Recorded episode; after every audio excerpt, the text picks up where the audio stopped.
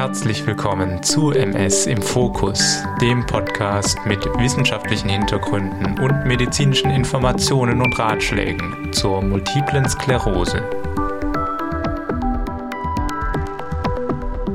Hallo zusammen und wieder ist es höchste Zeit für eine neue Folge von MS im Fokus. Hier nehmen wir alles rund um die Multiple Sklerose genauer unter die medizinische und wissenschaftliche Lupe.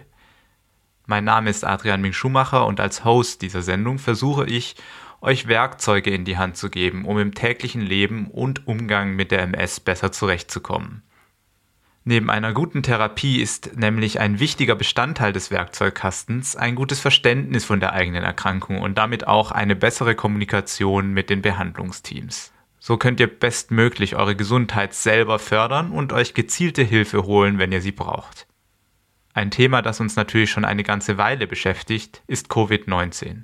Und ich denke, euch ist auch bewusst, dass chronisch kranke Patienten häufig ein erhöhtes Risiko für schwere Verläufe haben. Das trifft auch teilweise für die MS zu. Gleichzeitig ist die Impfantwort unter manchen MS-Therapien abgeschwächt. Zu diesen Themen gibt es einiges zu wissen und mittlerweile auch solide wissenschaftliche Erkenntnisse. Bleibt also dran und informiert euch über den aktuellen Stand unseres Wissens zu Covid und MS. Bevor wir jetzt starten, muss ich erst einmal klarstellen, dass das ein Thema ist, wo im Moment und in Zukunft auch viel weitere Informationen hinzukommen werden. Zudem wird sich die Lage ständig verändern, sodass diese Folge eventuell etwas schneller veraltet sein wird als andere Folgen meines Podcasts. Wir haben heute den 26. November 2021. In Deutschland und vielen Nachbarländern befinden wir uns inmitten der vierten Pandemiewelle, mit Infektionszahlen, die höher sind als in den bisherigen Wellen. Viele Menschen sind bisher doppelt, aber noch nicht dreifach geimpft. Wenn ihr diese Folge also ein Jahr später hört, dann schaut lieber auf neuere Informationen. Vielleicht habe ich auch nochmal ein Update dazu gemacht. Ein paar grundsätzliche Feststellungen werden aber auch auf Dauer gleich bleiben. Covid-19 und MS. Ich höre zu diesem Thema eine Reihe an eigentlich immer den gleichen Fragen, die wir nun ganz in Ruhe Stück für Stück durchgehen können. Auch die Hörerfragen, die ich bekommen habe, gliedern sich in diese zentralen Fragen ein. Ich beziehe meine Informationen aus den aktuell publizierten Studien zu diesem Thema sowie auch von einer guten Zusammenfassung, die Kollege Prof. Dr. Stefan Bittner aus Mainz beim diesjährigen Kongress der Deutschen Neurologischen Gesellschaft gegeben hat. Fangen wir also mit Frage Nummer 1 an. Wenn ich mich mit SARS-CoV-2 infiziere, kann das die Erkrankung verschlechtern, zum Beispiel einen Schub auslösen? Hier würde ich mal eine kleine Gegenfrage stellen und euch bitten, euch zurückzuerinnern. Hattet ihr es schon mal in der Vergangenheit, dass ein Infekt einen Schub ausgelöst hat? Zum Beispiel ein Harnwegsinfekt oder eine starke Erkältung? Und wenn ja, war das nur eine kurzzeitige Verschlechterung oder ein großer Schub mit Problemen über mehrere Wochen? Ich würde behaupten, dass die Wahrscheinlichkeit nicht gering ist, dass ihr diese Frage mit Ja beantwortet. Und das liegt an zwei Dingen. Erstens gehen Infekte gerne mal mit Fieber einher und das wiederum führt bei vielen MS-PatientInnen zu einer kurzzeitigen Symptomverschlechterung. Eine Erhöhung der Körpertemperatur, also das Fieber, führt zu einem plötzlichen Aufblühen von Symptomen. Meist sind das ehemalige Symptome, die eigentlich verschwunden waren. Das ist häufig auch nur von kurzer Dauer. Dieser Umstand wird auch das Uthoff-Phänomen genannt. Damit verwandt ist ein Aufblühen von Symptomen, das während einer Infektionserkrankung auftritt. Dies wird infektassoziierter Pseudoschub genannt. Warum Pseudo? Weil es oft einfach auch sehr rasch wieder verschwindet. Ein echter Schub hält, und so ist er tatsächlich auch definiert, mindestens 24 Stunden an. Oft sind die Symptome ja viele Tage bis Wochen oder gar Monate zu spüren. Also kurz, die Erhöhung der Körpertemperatur, die ja meist im Rahmen von einem Infekt auftritt, kann kurzfristige Probleme verursachen. Das Ganze wirkt dann wie ein neuer Schub. Weil es aber auch schnell wieder vorbei ist, nennt man das einen Pseudoschub. Punkt Nummer 2 ist, dass es aber auch sehr wohl eine Häufung von echten MS-Schüben im Zusammenhang mit Infekten gibt. Das betrifft grundsätzlich alle Arten von Infekten, also Harnwegsinfekte, Magen-Darm, aber auch die häufigen viralen Atemwegsinfekte. Die Erregersorte scheint keine besondere Rolle zu spielen, weil teils sind solche Infekte ja bakteriell bedingt, viele allerdings auch viral. Vielleicht hattet ihr auch schon einmal eine Erkältung, die zu einem Schub geführt hat und die verursacht war durch einen der herkömmlichen Coronaviren, die schon lange unter uns zirkulieren. In wissenschaftlichen Analysen ist die Risikoerhöhung auch schon berechnet worden. Man geht davon aus, dass man mit Infekt als MS-Patientin oder Patient ein 1,5 bis 3,5-fach erhöhtes Risiko für einen Schub hat. Das ist schon nicht wenig. Längere Schübe können ein Jahr, gegebenenfalls mehrere Wochen lahmlegen. Zusammengefasst ist dieses Phänomen, Infekt triggert Schub, also schon vor der Pandemie bekannt gewesen. Es gibt noch nicht viele Studien, die das am SARS-CoV-2-Virus untersucht haben, aber die bisherigen Daten beziffern auch ein ca. 2,5-fach erhöhtes Risiko für Schübe bei Covid-19-Erkrankten. Also was tun? Ich denke, es ist gut, sich diese schon seit langem bekannten Daten vor Augen zu halten. Covid hat daran nicht wirklich etwas geändert. Erstens ist es gut, von dem Uthoff-Phänomen und infektassoziierten Pseudoschüben zu wissen. Wenn man MS-Symptome hat und darüber Tagebuch führt oder das in Apps wie zum Beispiel Emeline tut, dann kann man ja auch vermerken, inwiefern man zur gleichen Zeit Erkältungssymptome hatte oder Fieber. Im Arztgespräch ist das dann sehr aufschlussreich für die Kollegen. Dann wird aber auch noch einmal klar, dass häufige Infektionen echt nicht sind, was man als MS-Patient haben möchte. Nicht nur der Infekt, aber eben auch ein getriggerter Schub können einen potenziell für Wochen lahmlegen. Viele von uns hatten in der letzten Zeit, zumindest während der harten Lockdowns, überhaupt keine Erkältungen oder grippalen Infekte. Das war angenehm, aber auf der anderen Seite ist es auch utopisch und vielleicht auch nicht unbedingt das Beste für das Immunsystem, ganz ohne Infekte durchs Leben zu gehen. Daher ist eine gute Balance zwischen Vorsicht vor Infekten und normalem Sozialleben sicherlich etwas, was wir alle aus der Pandemie lernen können. Gehen wir nun einmal weiter zur nächsten Frage, die häufig gestellt wird. Wenn ich MS-Patientin bin, wie gefährdet bin ich, eine schwere Infektion mit Covid-19 zu erleiden? Wie ihr ja vielleicht wisst, gibt es unabhängig von der MS benennbare Risikofaktoren in der Allgemeinbevölkerung für einen schweren Covid-Verlauf. Das sind zum Beispiel hohes Alter, Übergewicht und schwere Begleiterkrankungen. Natürlich gilt das genauso auch für MS-Patienten, wenn nicht umso mehr. Beim konkreten Blick auf Daten von MS-PatientInnen aus mehreren Kohortenstudien stellen sich ebenfalls das Alter und Begleiterkrankungen, wie zum Beispiel Herz-Kreislauf-Erkrankungen oder Diabetes, als Risikofaktoren für schwerere Covid-Verläufe dar. Dazu kommt noch, dass vor allem progrediente MS-PatientInnen häufiger immobil sind durch eine fortgeschrittene Behinderung. Dies ist ebenfalls ein Faktor, der zu einem schweren Erkrankungsverlauf führen kann. Das bedeutet, dass diese Faktoren alle wichtig sind, aber als indirekt anzusehen sind. Was meine ich mit indirekt? Ein direkter Zusammenhang, zum Beispiel auf der Ebene des Immunsystems, wäre, dass aus irgendeinem Grund das Immunsystem bei MS-Patientinnen mehr Schwierigkeiten hätte, das Virus zu bekämpfen. Das vermuten wir an dieser Stelle nicht, sondern die indirekten Effekte wären beispielsweise, dass bei Immobilität die Lungen schlechter entfaltet sind und daher auch schlechter darin sind, eine Lungenentzündung zu bekämpfen. Direkte Zusammenhänge beim Immunsystem gibt es allerdings, wenn es um die Therapien geht. Diese können sehr wohl Effekte auf die Viruserkrankung haben. Aber das kommt gleich in der nächsten Frage dran. Zusammengefasst sehen wir also die Gefahr für schwerere Krankheitsverläufe mit Covid-19 bei MS-Patienten, die einen höheren Grad an Behinderung haben, älter sind und oder noch zusätzliche Begleiterkrankungen haben. Wenn ihr euch damit angesprochen fühlen solltet, dann ist es ein Grund mehr, um aufzupassen und sich, wenn noch nicht geschehen, impfen zu lassen. Selbst wenn ihr euch habt impfen lassen oder gar boostern lassen, ist es in Zeiten großer Infektionszahlen wieder umso wichtiger, die klassischen Schutzmaßnahmen zu ergreifen. Damit meine ich soziale Kontakte reduzieren, in der fremde FFP2-Maske tragen und Abstand zu halten, sowie die Hände gut zu waschen, wenn man außer Haus war. So, jetzt gehen wir einen Schritt weiter und stellen die Frage, wie ist es, wenn ich MS-Patientin unter einer Immuntherapie bin? Habe ich dann Risiken für einen schweren Erkrankungsverlauf? Hierzu wurden auch spezielle Studien durchgeführt, sowohl in einer rein italienischen Kohorte von über 800 MS-Patienten als auch in einer internationalen Kohorte mit über 2000 Patienten wurde das untersucht.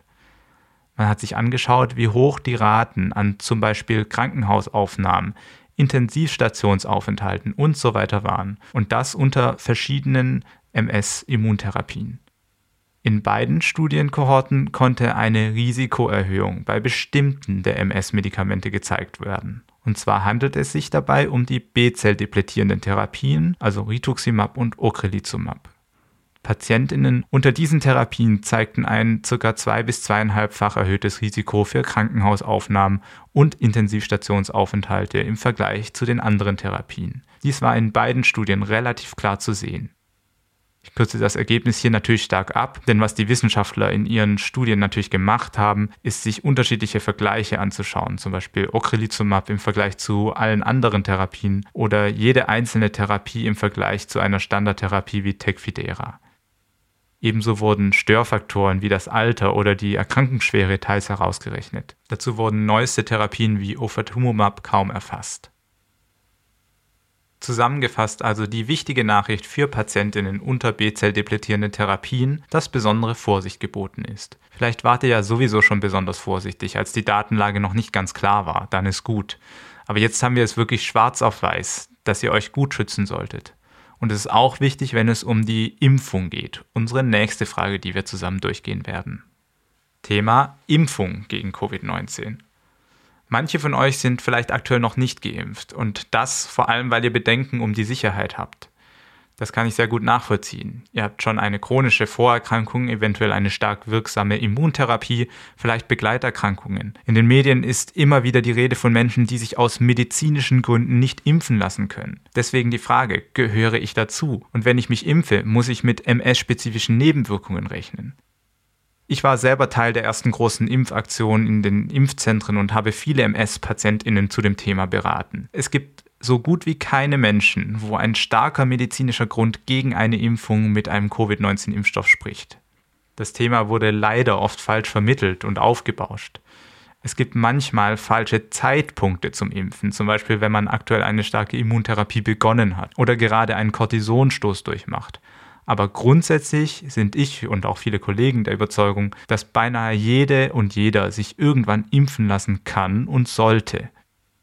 Zum Thema Timing der Impfung hat das Kompetenznetzwerk Multiple Sklerose, kurz KKNMS, bereits vor vielen Monaten schon eine Übersicht herausgegeben, wo man sich informieren kann. Es geht einfach darum, ob man bei den unterschiedlichen MS-Medikamenten etwas beachten muss, zum Beispiel wie viele Wochen nach einer Infusion man eine Impfung durchführen kann. Das betrifft die Therapien, die nicht täglich oder wöchentlich eingenommen werden, sondern wo man seltenere Therapieintervalle hat. Warum ist das so wichtig? Nun ja, die Impfung ist eine Immunreaktion, die man bewusst auslösen möchte. Und viele der MS-Medikamente sind immunmodulatorisch bzw. immunsuppressiv, also schränken die Immunreaktion ein. Hier kann es also zu Konflikten kommen, die sich eventuell zu Ungunsten der Wirksamkeit der Impfung auswirken. Einen Effekt der Impfungen selbst auf die Wirksamkeit der MS-Medikamente vermuten wir übrigens nirgends. Ich verlinke diesen Merkzettel des KKNMS in den Shownotes. Er gilt übrigens nicht nur für Covid-Impfungen, sondern für Impfungen im Generellen bei MS. Menschen mit MS, die zweifeln, ob sie sich impfen lassen sollten, stellen sich vor allem eine Frage: Kann ich durch eine Covid-19-Impfung einen schweren Schub auslösen?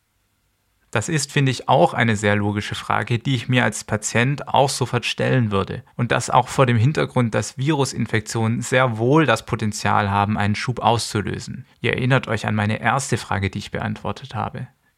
Also schauen wir uns die Daten zu Impfung und Schüben an.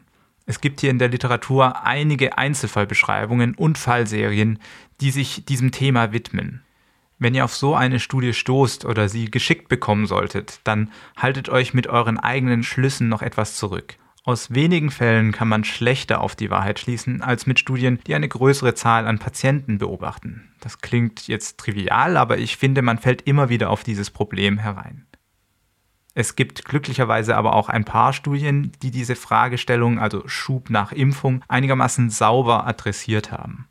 Eine kommt aus Israel, eine andere aus Italien.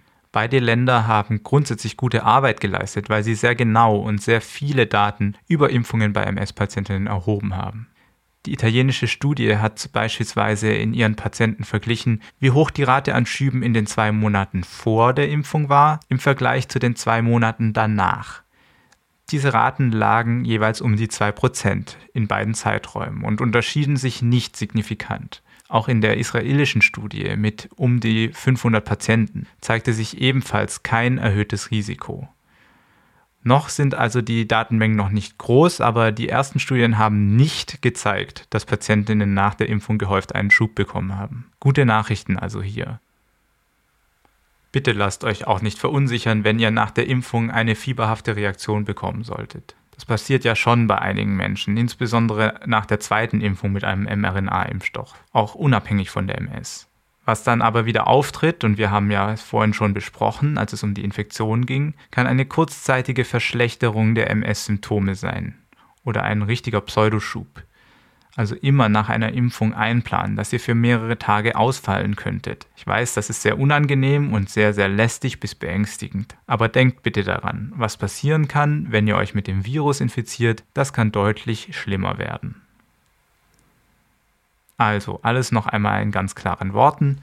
Wenn ihr als MS-Patientin noch nicht gegen Covid geimpft seid, dann tut es so schnell wie möglich. Es gibt keine Daten, die zeigen, dass bei euch eine Covid-Impfung unsicher ist. Im Gegenteil, seid ihr ungeschützt mit MS und vielleicht sogar Immunsuppression stärker oder richtig stark gefährdet für einen schweren Covid-19-Verlauf.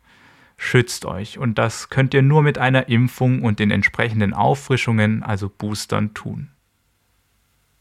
Wenn ihr hierzu noch weitere Informationen braucht, verweise ich euch auf die Informationen des KKNMS in den Shownotes. Geht zu euren behandelnden ÄrztInnen und besprecht den Ablauf mit ihnen. Für die allermeisten von euch ist das Ob aber weniger das Thema, sondern eher die Frage, ich bin geimpft, aber verunsichert, ob mein Impfschutz ausreichend ist. Was soll ich tun? Ebenfalls wichtig ist die Frage, ich bin bereits zweimal geimpft, wie oft muss ich mich noch impfen lassen? Hier kommt es absolut drauf an, welches MS-Medikament ihr habt. Denn je nachdem, wie diese Mittel wirken, können sie unterschiedliche Auswirkungen auf eine Impfreaktion haben. Das hat nichts damit zu tun, ob es gute MS-Medikamente sind oder nicht, sondern ob sie zum Beispiel die Lymphozytenzahlen beeinflussen oder bestimmte Zellen reduzieren, die für die Antikörperproduktion wichtig sind. Hier gibt es unter den Medikamenten also ein paar Sorgenkinder, und zwar sind das wieder die B-Zell-depletierenden Therapien und aber auch die sogenannten Sphingosine-1-Phosphat-Rezeptormodulatoren sowie Alemtuzumab. Zu den B-Zell-depletierenden Therapien gehören Rituximab, Ocrelizumab, Handelsname Ocrevus, und Ofatumumab, Handelsname Kesimta. Zu der anderen Gruppe mit dem komplizierten Namen der Sphingosine-1-Phosphat-Rezeptormodulatoren gehören Fingolimod, auch genannt Gilenya, Osanimod, auch genannt Ziposia, Siponimod mit dem Handelsnamen Mayzent und Ponesimod mit dem Handelsnamen Ponvori. Die letzten drei sind recht neu auf dem Markt, aber ich nenne sie trotzdem, denn vielleicht bekommt ihr ja bereits eine der Therapien. Und auch wenn zu diesen neuen Mitteln wenig Daten in den Studien auftauchen, ist ihr Wirkmechanismus ähnlich genug, dass wir hier auch Probleme vermuten würden. Wenn ihr ein anderes Medikament als die gerade genannten bekommt, dann ist die Wahrscheinlichkeit geringer, dass euer Impfschutz eingeschränkt ist. Das bedeutet, ihr müsst wahrscheinlich keine Besonderheiten in Bezug auf die Auffrischung von Impfung beachten, sondern sie wie in der Allgemeinbevölkerung empfohlen durchführen. Aktuell und wie gesagt, entwickelt sich die Empfehlung ja ständig weiter, und diese Folge kann rasch veraltet sein, ist die dritte Impfung, die sogenannte Boosterimpfung, für alle Erwachsenen empfohlen. Das würde dann genauso für euch gelten. Was ist nun aber mit PatientInnen, die B-Zell-Depletion oder Sphingosine-Modulatoren bekommen? Hierfür müsst ihr wissen, dass das Immunsystem grob zwei Bereiche hat, die aber beide sehr wichtig sind. Der eine ist die Abwehr mittels Antikörpern, auch humorale Antwort genannt. Das sind Proteine, die Eindringlinge nach dem Schlüssel-Schloss-Prinzip erkennen und sich an diese binden und markieren zur Entsorgung. Die Antikörper sind also keine Zellen, werden aber von bestimmten Zellen des Immunsystems produziert, den sogenannten Plasmazellen. Vorläufer der Plasmazellen sind B-Lymphozyten, und das sind genau die Zellen, die mittels Anti-CD20-Therapie ausgeschaltet werden. Der andere große Bereich des Immunsystems ist die zelluläre Abwehr. Hier sind vor allem die T-Lymphozyten der entscheidende Faktor, denn auch diese Zellen können sich auf bestimmte Eindringlinge spezialisieren. Wenn wir also eine Impfung durchführen, dann hoffen wir, dass beide Bereiche anspringen und sich spezifische Antikörper sowie Zellen gegen das SARS-CoV-2-Virus ausbilden. Man kann auch beides im Blut messen, weil allerdings die Antikörperuntersuchung einfacher ist und daher routinemäßig verfügbar ist, wird diese viel häufiger durchgeführt. Dahingegen ist die Messung der zellulären Antwort eher nur im Forschungskontext etabliert und nicht in der klinischen Routine. Schauen wir uns nun aber mal in Ruhe die Daten bei MS-Patienten an. Studien, insbesondere aus Israel wieder, haben vor allem die Antikörperantwort überprüft. Und diese zeigt ein ganz klares Signal. Menschen unter B-Zell-depletierender Therapie mit Ocrelizumab zeigten deutlich reduzierte Antikörperwerte nach einer Impfung. Genauer gesagt konnten in einer israelischen Studie nur ca. 20% dieser Patienten gerade genug Antikörper bilden, sodass wir die Reaktion als protektiv, also schützend, ansehen würden. Bei Fingolimod waren es sogar noch weniger, nämlich nur um die 10%.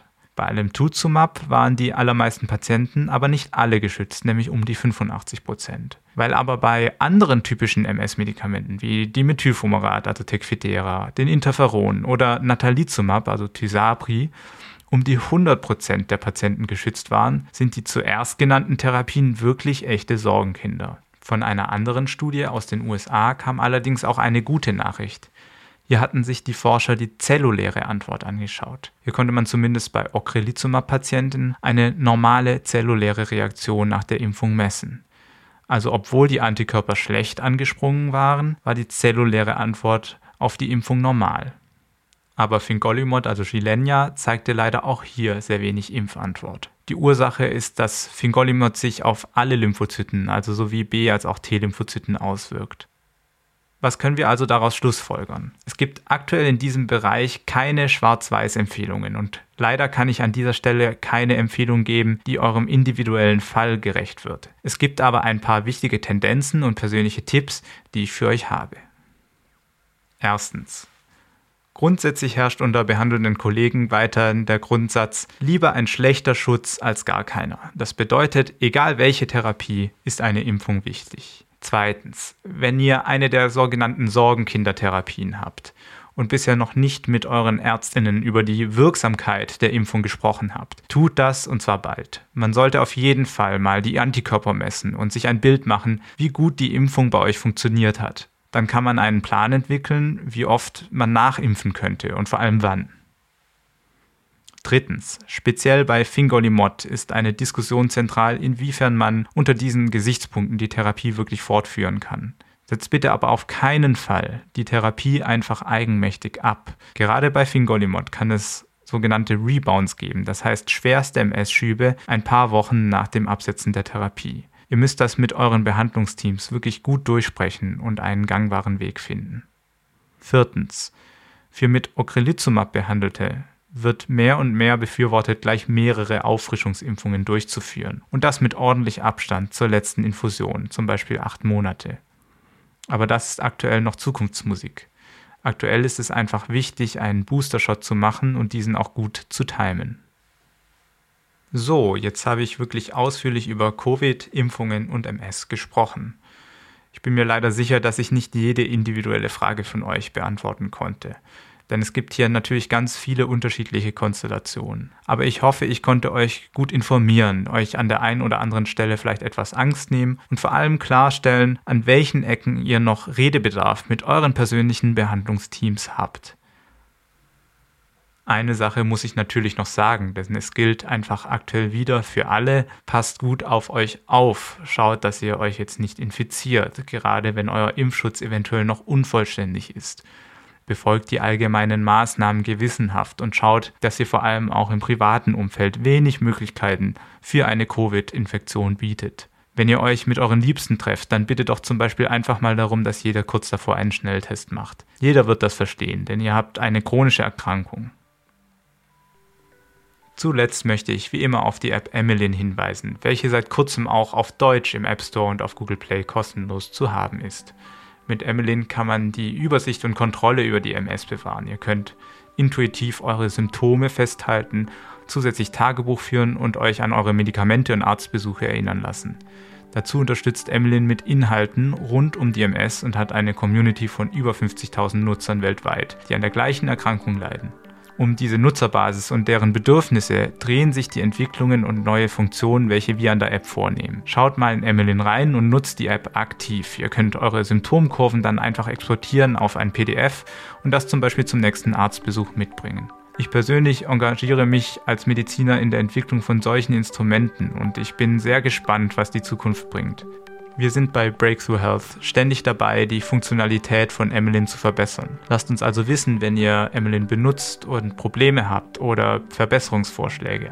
Schickt einfach eine E-Mail an info@emeline.app. Wenn ihr Fragen, Anregungen und Kritik zum Podcast habt, schickt diese gerne an die E-Mail-Adresse info@mspodcast.de. Wie immer freue ich mich auch sehr über positive Bewertungen für diesen Podcast. So. Das war es für diese Folge. Bleibt gesund und ich hoffe, wir sehen uns zur nächsten Folge wieder, wenn wir für ein tiefergehendes Verständnis und eine starke Bewältigung die MS in den Fokus nehmen. Bis zum nächsten Mal.